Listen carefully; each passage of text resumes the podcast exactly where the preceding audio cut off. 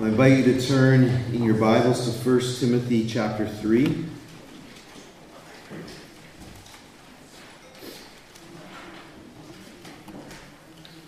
First Timothy chapter 3, I'm going to read for us from verses 1 to 13. So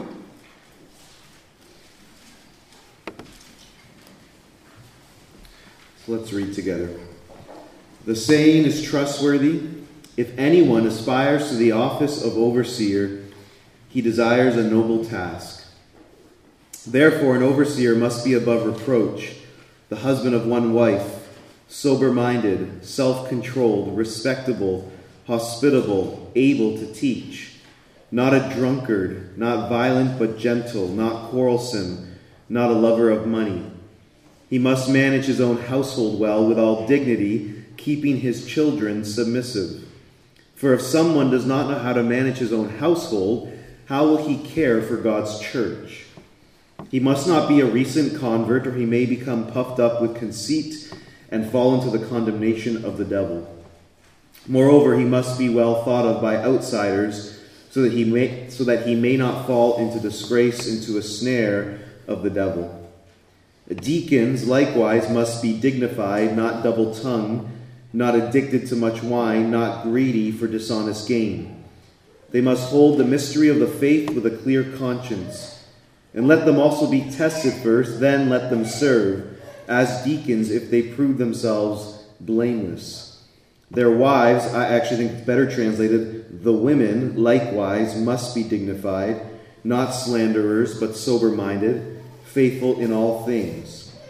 Let deacons each be the husband of one wife, managing their children and their own households well.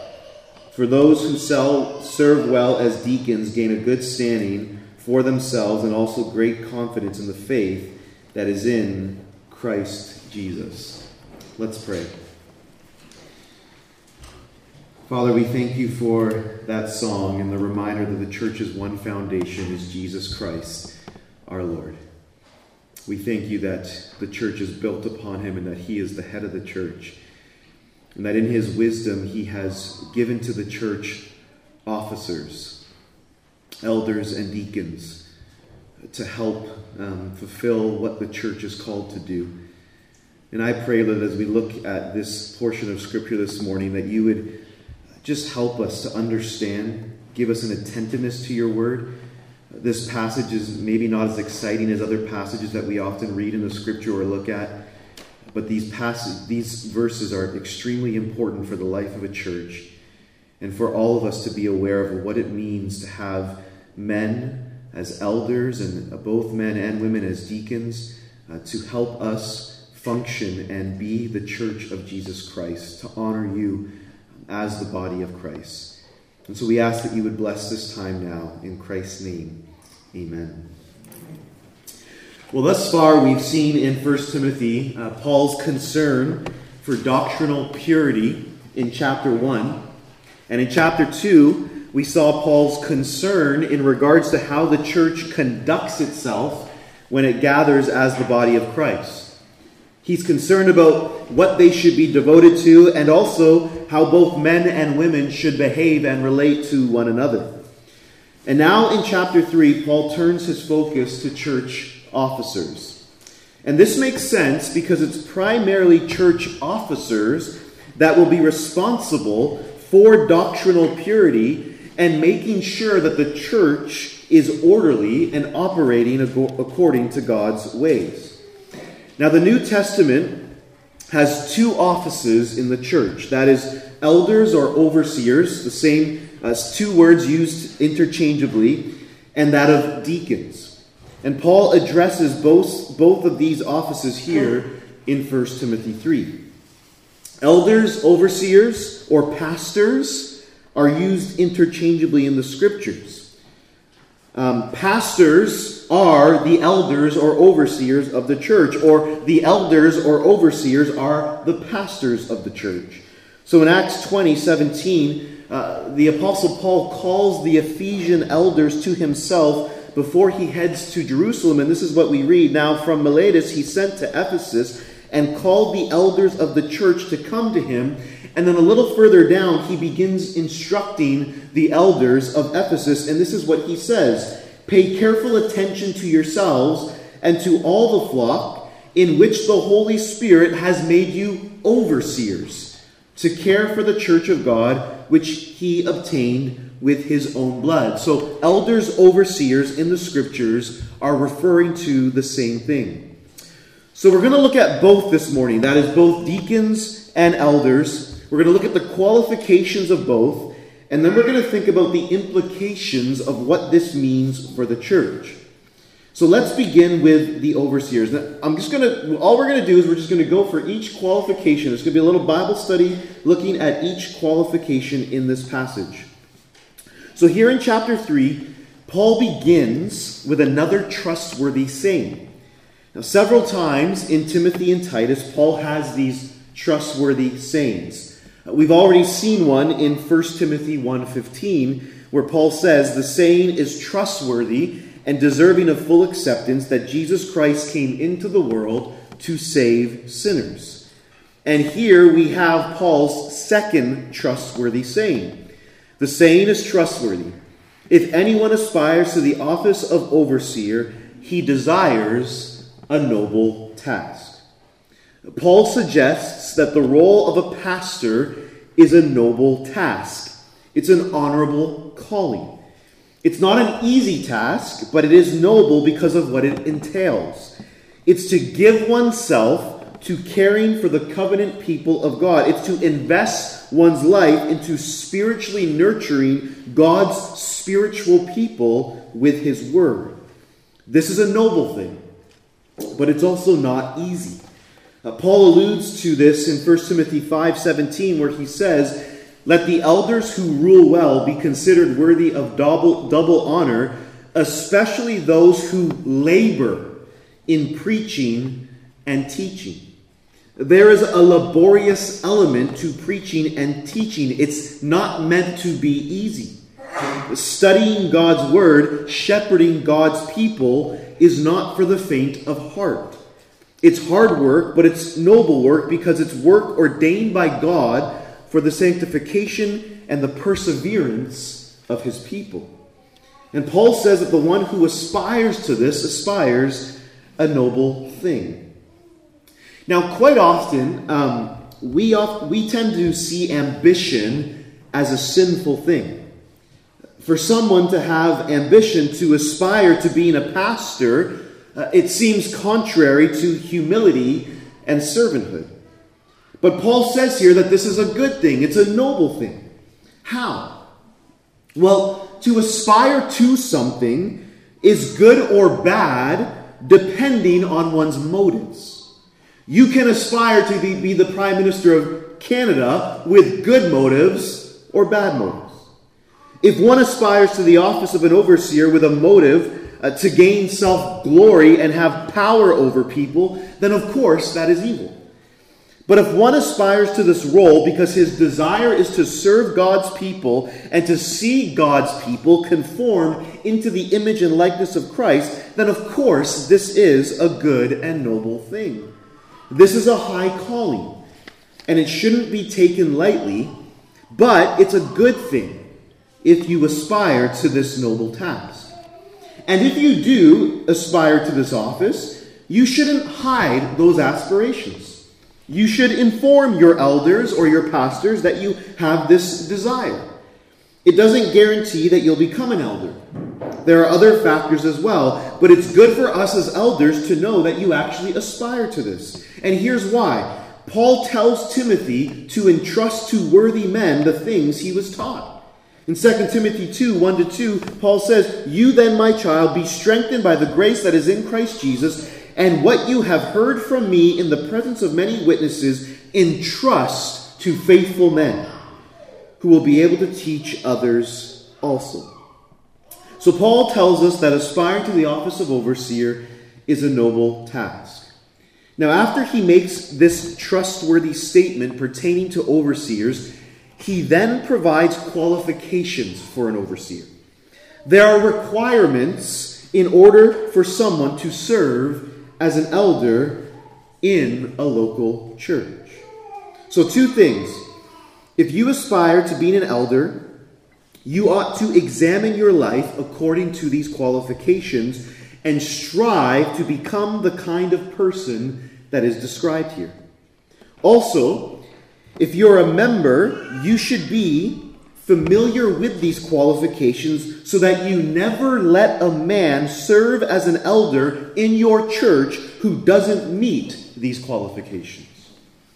As members, you have a responsibility, a role to play in who actually has spiritual authority over you. So, we're going to go through the qualifications of an elder and then also the qualifications of a deacon. And then I'm going to explain the distinctions between the two. And then we're going to think about the implications for us as a church and as individual Christians. So, first, the qualifications of elders. So, the first thing Paul says in verse 2 is that an overseer must be above reproach. This really, in, in some ways, is, is a summary of the entire list. And to be above reproach is to be a man of integrity. It doesn't mean that he's sinless, it doesn't mean that he doesn't have flaws, but overall, his life has integrity. His private life is, for the most part, consistent with his public life. When he sins, he's quick to repent. When he sins against a fellow Christian, he's eager to reconcile. He keeps short accounts with God and others. I like the way Calvin puts it there will be no one found among men that is free from every vice. But it is one thing to be blemished with ordinary vices, which do not hurt the reputation, because they are found in men of the highest excellence, and another thing to have a disgraceful name or to be stained with any baseness. Secondly, an overseer must be the husband of one wife. The idea here isn't that it's okay for a Christian who's not an elder to have more than one wife. That's not what Paul's saying. Rather, what Paul's referring to is faithfulness to one's wife. He is faithful to his vows and to his wife, which makes sense if he's to be a man of integrity. And this is why when a pastor has committed adultery, it's essential for a church to remove him from his position. He has disqualified himself from such a position. He's no longer a man of integrity. He has broken his vows. Now, I think it's also important to say that I don't believe this disqualifies a single man from serving as an elder. A single man can serve as an elder as well, so long as he is a man committed to the pursuit of sexual purity, just as a married man is committed to the pursuit of sexual purity in his marriage. But the emphasis here is that in order for a man to be qualified for the office of an overseer, an elder, he must be a man who is committed and faithful to his marriage and his wife. Now, the next three qualifications you could summarize as self mastery. Self mastery. The idea is really this How can a man rule over others if he's unable to rule over himself? And so he lists sober minded, self controlled, respectable. So, first, sober minded. This word uh, can be also translated temperate. The idea here is that of, of mental sobriety. It carries with it, with it the idea of self control, a balanced judgment. It, it's, it's freedom from rash behavior. It captures a person, as Strauch says, who is stable, circumspect, self restraint, and clear headed. See, pastors sometimes have to face very complex issues, often pertaining to people's lives. And this requires that they be emotionally and mentally stable. Just think about the last few years with COVID. Imagine if your pastors were not stable. Also, he says, self controlled which can also be translated as prudent or sensible. It's similar to temperate. It emphasizes self control, especially in relation to having good judgment, discretion, and common sense. As the motto goes, although common sense, common sense is not all that common. A pastor needs to have discernment and be as objective as possible when faced with difficult situations. And this is why, dare I say, it's not enough to simply be a well intentioned person. It's not enough to simply be good in order to be an elder. You need discernment. You need to have good judgment on when to speak and when not to speak, on when to be gentle and when to be firm. The last word under the summary of self mastery is respectable. This is someone who is prudent, someone who is orderly and well behaved. He lives in such a way that he's considered respectable by others. An elder can't expect people to follow him if people don't respect him. That's pretty obvious, right? And these three words capture what I think is the idea of self mastery. He has control over himself. The next qualification is that of hospitality. Hospitality, according to the scriptures, is a very clear expression of Christian love. Paul tells Christians in Romans 12 13 to pursue hospitality. Peter exhorts believers in 1 Peter 4 9 to be hospitable to one another without complaining. And of course, a, passage very familiar is Hebrews 13 2 that tells us to neg- not neglect showing hospitality to strangers, for by so doing, some have entertained angels unaware. Hospitality has with it the idea of welcoming the stranger. In the ancient world, when Christians would travel, it wasn't like there were hotels you could simply check into you would often depend upon Christians in such and such a town to take you in. Let's say you were a traveling preacher, for example. And elders needed to lead uh, by example in this. But it's also more than just entertaining the stranger. That's why Peter tells us to be hospitable to one another. A lack of hospitality may be a sign of a selfish, lifeless, loveless Christianity. In order for an elder to really have an impact in people's lives, he must be hospitable. He must be willing to open his home to others. If the local church's elders are inhospitable, then the local church will most likely be, be inhospitable and indifferent. Now, I know that I haven't had everyone here in our home yet, but many of you have been in our home. And I want to say this to you. One of the reasons why we have people in our home is well, one, it's, it's required of me as an elder, but also because I want people to know that they're loved and cared for. There is something that happens when someone is welcomed into a home. It changes the dynamic, it changes the relationship of people. You're coming into our place of privacy and security. But also, we do this because we want to set an example of what being hospitable looks like. In other words, if I have invited you to my home and you have been in my home, part of the reason why I've done that is to say to you, go and do likewise. You see, our hope, our church, will be known for its hospitality. That the members of Royal York would go out of their way to have fellow members, but also strangers in their home. Imagine, imagine if we were all doing this. Now, I also want to say that there are many of you who do regularly practice hospitality, and I commend you for that. It's not easy. Hospitality is hard work. Now, I should also say this this is an example where a wife can sometimes disqualify a man from serving as an elder. For example, if you're married to a woman who refuses to have people in her home, it probably would make it difficult for you to meet the qualifications that are required here. I'm just being honest about that. But I would also say this that sometimes being married to a specific woman may help in you meeting the qualifications. Gracie has made me a far more, more hospitable person. She's pushed me out of my comfort zone. She's helped me meet this qualification. So if you desire to be an elder, then you need to practice hospitality in your Christian life. But I would also say that as a Christian, whether you're an elder or not, you should strive to practice hospitality in your life. Now, the next qualification is that of able to teach. Now, this is the only qualification that has to do with competency, not character. An overseer must be an apt teacher.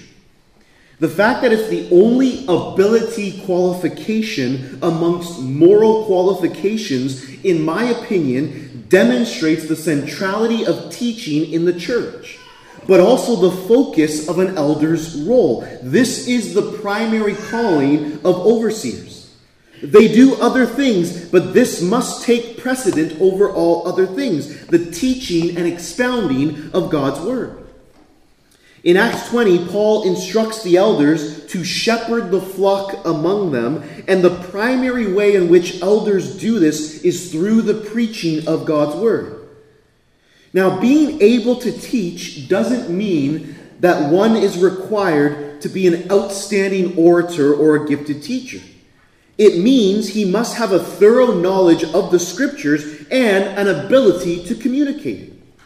In Titus, Paul expands further on what he means by able to teach, where he says in Titus 1 9, he must hold firm to the trustworthy word as taught, so that he may be able to give instruction in sound doctrine and also to rebuke those who contradict it.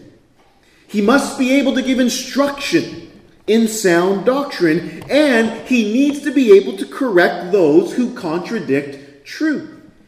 Which means if you desire to be an elder, you need to be a student of God's Word. You need to pick up some books and read and have a robust theological understanding of the truths of the Christian faith. See, the spiritual well being of the people of God depends on the faithful expounding of the scriptures, which means elders must be able to handle and explain God's word and defend the truths of the Christian faith against falsehood. Now, the next qualification he says is not a drunkard. Paul is condemning the wrong use of alcohol here. Pastors should not be consumed or overindulgent with alcohol.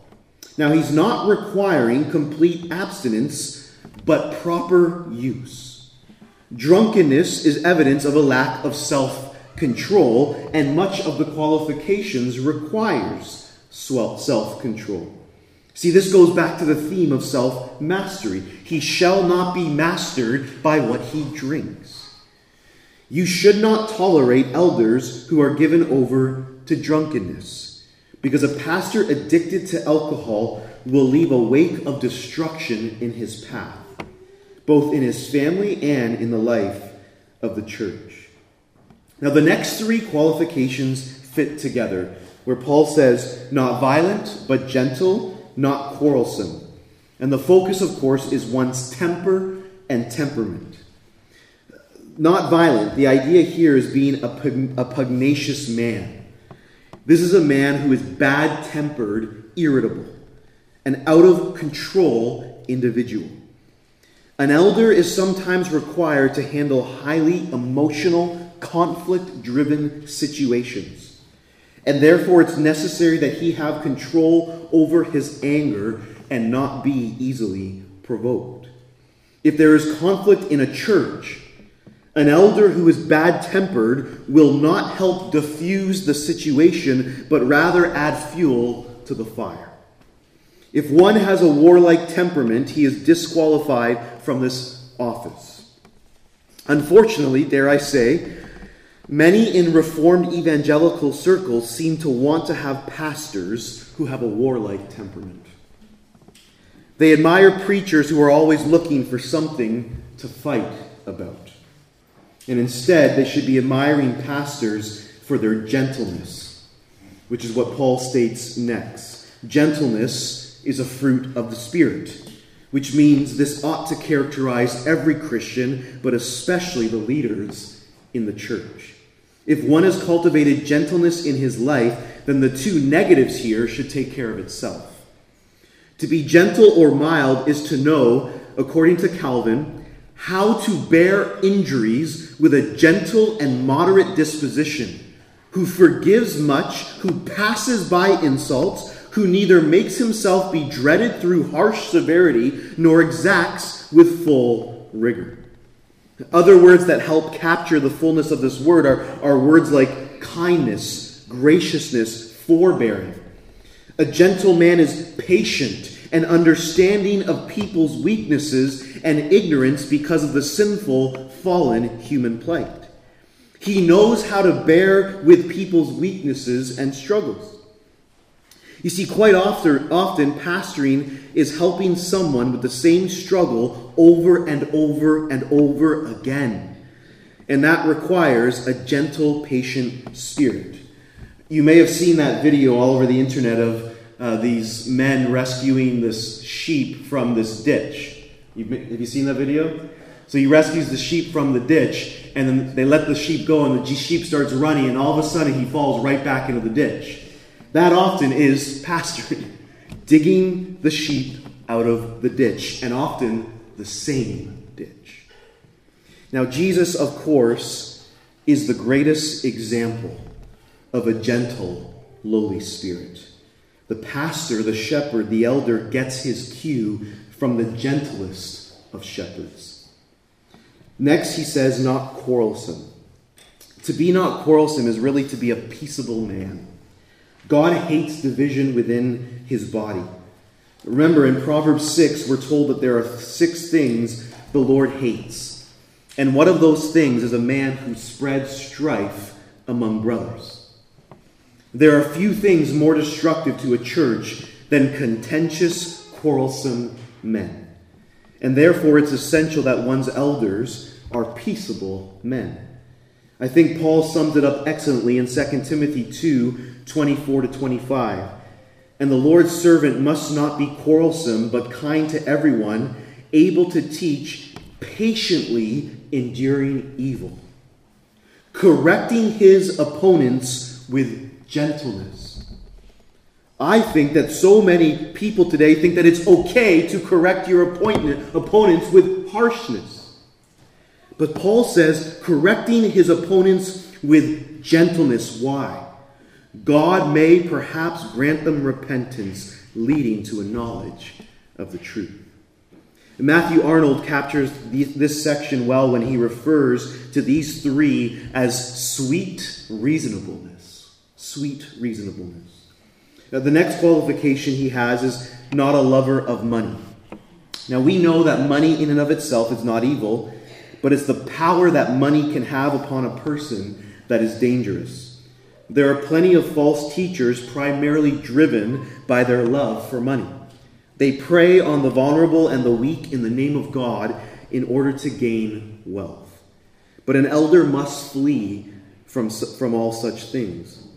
See, though it is not wrong for a pastor to make his living off of his pastoring, which Paul speaks to later in this letter, it's essential that he keeps his heart from clinging to money or wealth. He must be a person eager to give and ready to help those in need if called upon by the Lord. The more he makes, the more generous he becomes. He's a man who desires to be rich toward God. You know, it's interesting, this problem with greed is not a modern problem. Micah 3:11 demonstrates that this wasn't a modern problem. That even in the Old Testament, the priests and the prophets and the leaders of Israel were corrupt and were greedy for money. This has always been a temptation by those in spiritual authority.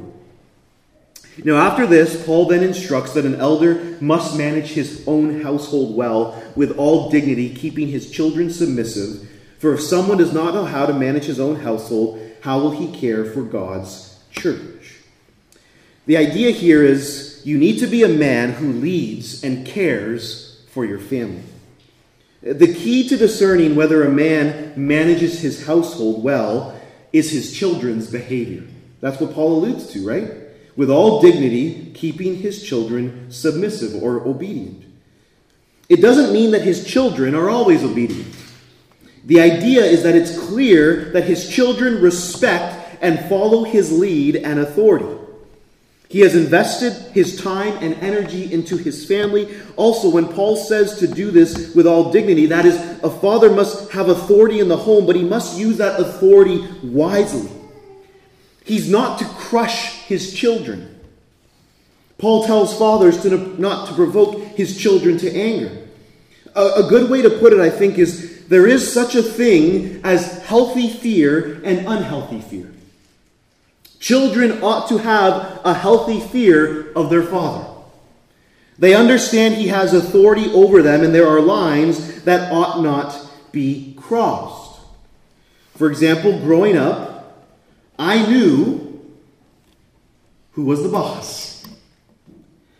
And all my mom had to do was say, if you don't change your behavior, I will tell your father when he comes home. It was very clear that my dad had the authority in the home, and I feared that.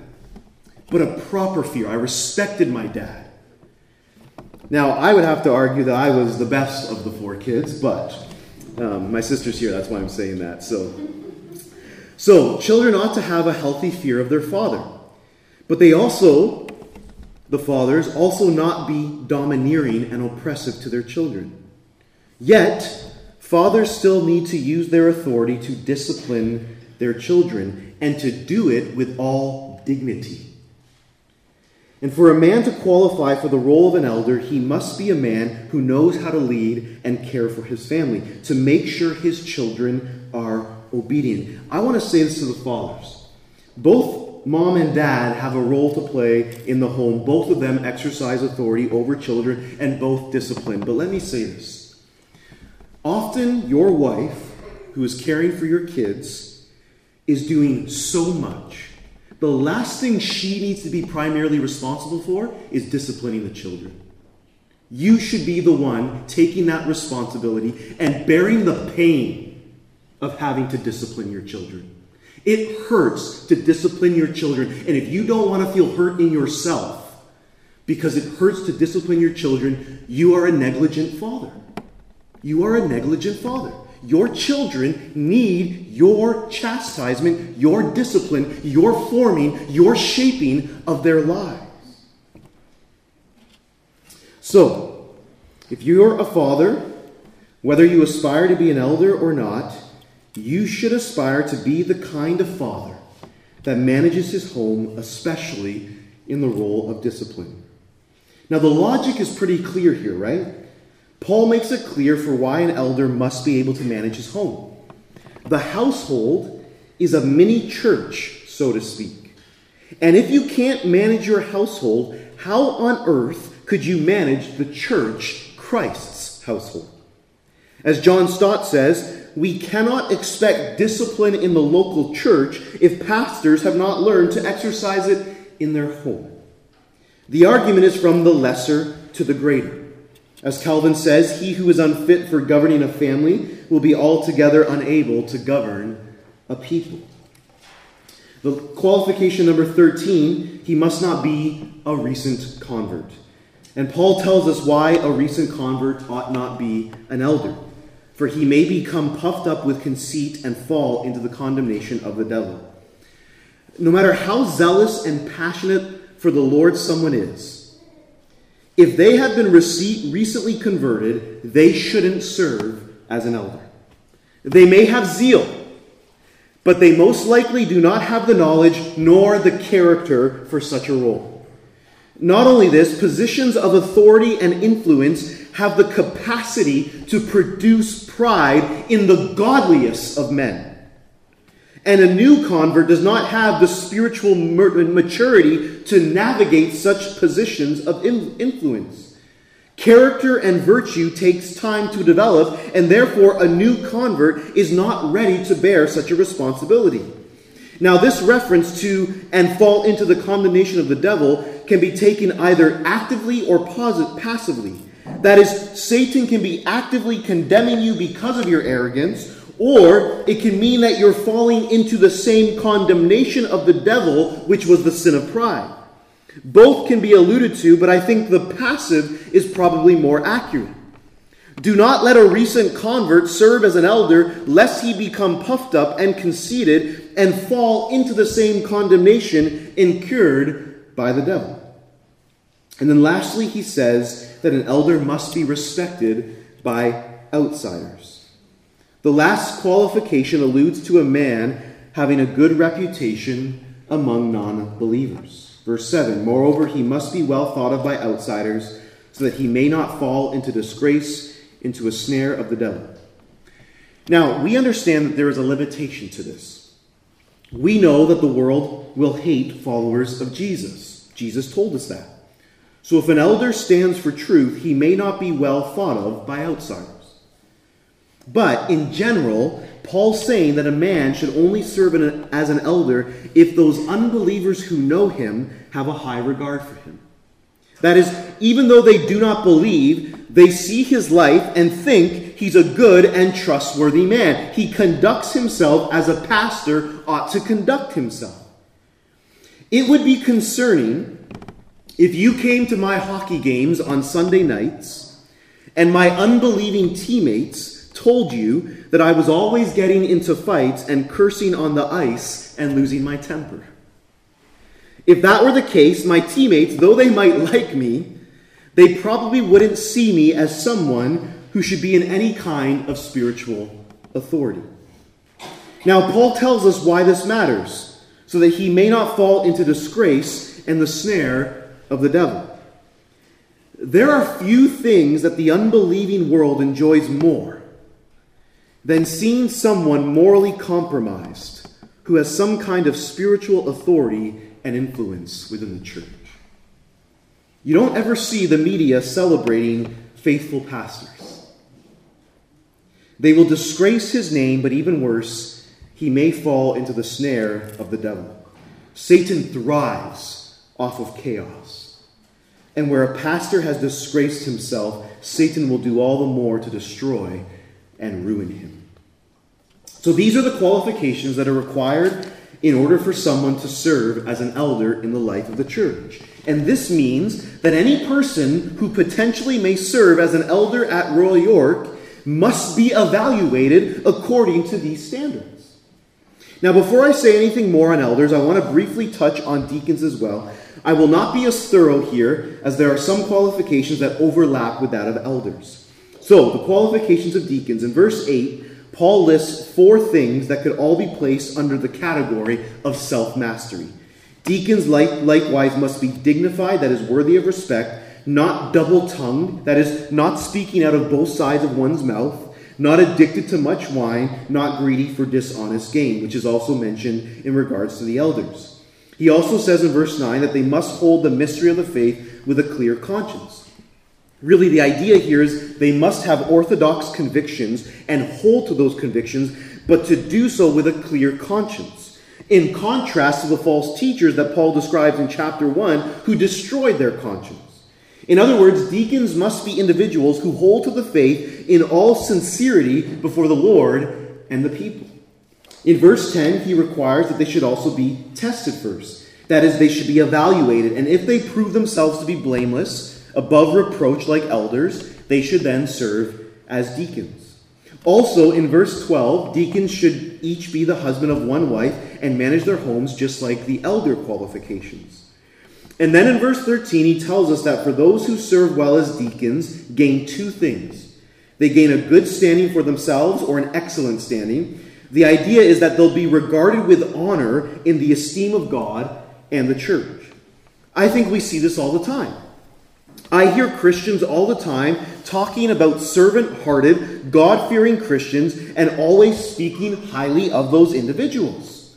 They've gained a good standing in the church, and a deacon who serves well will experience this as well. Not only that, but a deacon who serves well will have great confidence in the faith that is in Christ Jesus. The idea is that a deacon who serves well will grow in boldness before God and others. They won't be timid and insecure individuals. As they prove themselves through their service, they will grow in confidence and boldness, which I think should naturally happen when someone does well in the role they've been given. I hope that I've grown in confidence and boldness from when I first began here at Royal York to where I am now. Now, we need to go back and look at verse 11 as I just jumped over it. In your ESV translations, it says, Their wives, that is, the wives of deacons, likewise must be dignified, not slanderers, but sober minded, faithful in all things. The ESV translates it as their wives, but I actually think it's better translated as the woman, the women. That is, women deacons. In the Greek, the word for women and wives is the same word. And so the context is what determines how to translate that word. Now, I'm not going to go into detail for why I think this is a reference to women deacons and not qualifications for the wives of deacons, okay? But I do want to say just a few things briefly. For one, the reason why I think this should be translated as women is that there is no definite article nor possessive in the Greek. So you see in your Bibles, if you have an ESV Bible, it says their wives. In the Greek, that word there is not there. Okay? So you would think that if Paul was referring to the wives of deacons, he would have in the Greek their wives. Also, it doesn't make sense to me that there are qualifications for deacons' wives, but there are no qualifications for elders' wives. You would think that Paul would have qualifications for an elder's wife, an elder's wife, especially because of the significance of the role of an elder. If he also provided qualification for a deacon's wife. And then also in Romans 16:1, Phoebe is referred to as a deaconess. It seems that in that uh, verse, Paul is apt, actually ascribing a title to her. He's not simply saying she's a servant in the church, he's saying she is a deaconess in the church. Now, there is way more things that could be said for this. I don't have time to do that this morning, but if you want to look more into that, I'm happy to provide some resources for you. But here in, in, in 1 Timothy 3, I think Paul is here referencing women deacons. He goes, he starts with male deacons, he then mentions women deacons, and then he goes back to male deacons. So these are the qualifications of elders and deacons. Now, we need to ask what are the distinctions between the elders and deacons? What are the differences in roles? Well, here's the simplest answer. The New Testament seems to indicate that elders are the ones who have primarily primary responsibility in teaching and exercising authority in the church. That is, leading and overseeing the church. The word overseer captures that. It's elders who are required to be able to teach. Deacons are not required to meet that qualification. Paul also says in chapter 5, verse 17, that elders who rule well should be considered worthy of double honor. Whereas there's no reference in the New Testament to deacons ruling. Nowhere does Paul call the church to submit to their deacons. Elders have been given the primary responsibility of leading and shepherding the church, as they are primarily responsible for teaching God's word. So, then, what is the role of the deacon? Well, to be honest, the Bible doesn't give us a lot of info on what deacons did. But here's what most agree upon the word deacon itself is can be translated the word servant. And so most understand a deacon to be someone who helps and assists the elders in the ministries of the church based upon the word itself. In other words, they have been set apart as trustworthy individuals that the elders can lean upon so that the elders can devote their energy to prayer and the teaching of God's word. Now, all of us are called to be servants. But here's the honest truth not all of us are trustworthy with certain responsibilities. That's just the honest truth. And elders need individuals who have the same kind of character that they can trust with certain responsibilities in the church. Now, though I don't think Acts 6 is an outright reference to deacons, I think there is some truth in that story in regards to the offices of both elders and deacons. See, one of the issues in Acts was that division was taking place because of the neglect of the distribution of food between the widows. There was a practical need, but because that practical need wasn't being met, division was growing in the church. And so the apostles required that they find worthy men to be responsible for the distribution, and this was so that the apostles would neg- not neglect the preaching of God's word and that there wouldn't be conflict within the church. And I think there's a principle in this story that carries over to elders and deacons. See, the apostles are not with us anymore. But the role of elders or pastors is to teach the apostolic instruction to the saints. And in order for them to do this well, they need deacons, that is, assistants, who care for the practical needs of the church with the goal of ultimately maintaining unity within the body. See, if, if that was left to the elders, if that was left to me to care for all the practical needs of the church, I wouldn't be able to study 20 hours a week and be able to provide meaningful, helpful sermons. So, with all that being said, we need to think about the implication of these 13 verses. What are the implications for us as a church and as individual Christians? Well, one, when it comes to leadership, God is far more concerned about character than he is about ability. All the qualifications except one speak to virtue and character rather than ability. Now, I'm not saying ability and competency, doesn't matter. You need pastors who are able and competent. But the emphasis of the scriptures is that of character when it comes to those who lead the church. See, a church should never excuse the behavior of an elder because of his giftedness. A church should never excuse the behavior of an elder because of all the ways that God has worked through him. You see, too often a pastor's behavior and lack of character will be excused because of all the wondrous things that God has done through him. But God has spoken through a donkey before, and it doesn't mean that a donkey should be your pastor. Character and virtue matter in the church of Jesus Christ.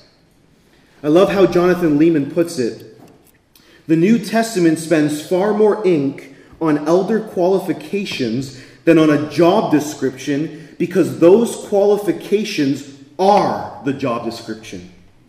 His job is to live out the Christian life before the church in word and deed so that they can follow. Secondly, whether or not you aspire to either office, you should strive as a Christian to become the kind of person that is described here. And here's why. What's described here is simply what the Christian life ought to look like. I think it was Carson who said that the extraordinary thing about the qualifications of elders and deacons is just how ordinary they are. In that these qualifications are just describing what a godly Christian life looks like for the most part. So, whether you aspire to the office of an elder or a deacon, you should strive to live according to these qualifications because you're a Christian, saved by the blood of Jesus, and have been given the Holy Spirit to empower you to walk in God's ways. You see, the fact that Paul lists these qualifications demonstrates that we as Christians can actually live like this. Too often we fall into this mindset that, oh, I'm a sinner and I can't, I can't live according to God's ways. No, no. Paul lists these qualifications demonstrating that there are Christians who can and do live according to these ways. And therefore, you and I, as followers of Jesus, with the help of the Holy Spirit, should strive to live like this, to try to be this kind of people before God and before the world. Thirdly, these qualifications demonstrate what we should be looking for in our spiritual leaders and celebrating. We're so easily captivated by ability and giftedness. And too often we look for that first before we look for virtue and character. Our heroes of the faith shouldn't be those who are the most gifted but rather the most holy. Men and women who shine forth the likeness of Jesus. Think about it this way why do you worship Jesus? Why do you follow Jesus? Here's why. You worship Jesus and follow Jesus fundamentally because of who he is. Jesus is gifted beyond measure, and he has incredible ability, supernatural ability. But what draws us to him first and foremost is the kind of man that he is. He is a man worthy to be followed. That's why we follow him. And that's why spiritual leaders in the church ought to reflect who he is, and of course, in a more limited capacity than him. God has given the church elders and deacons for the benefit of the church. And I want to encourage you, men of this church, I want to encourage you to aspire to be the kind of man described here. Men and women of this church, I want you to strive to be the kind of person that is described here in character and godliness. Be that kind of person for the sake of God and for the sake of his people. Let's pray.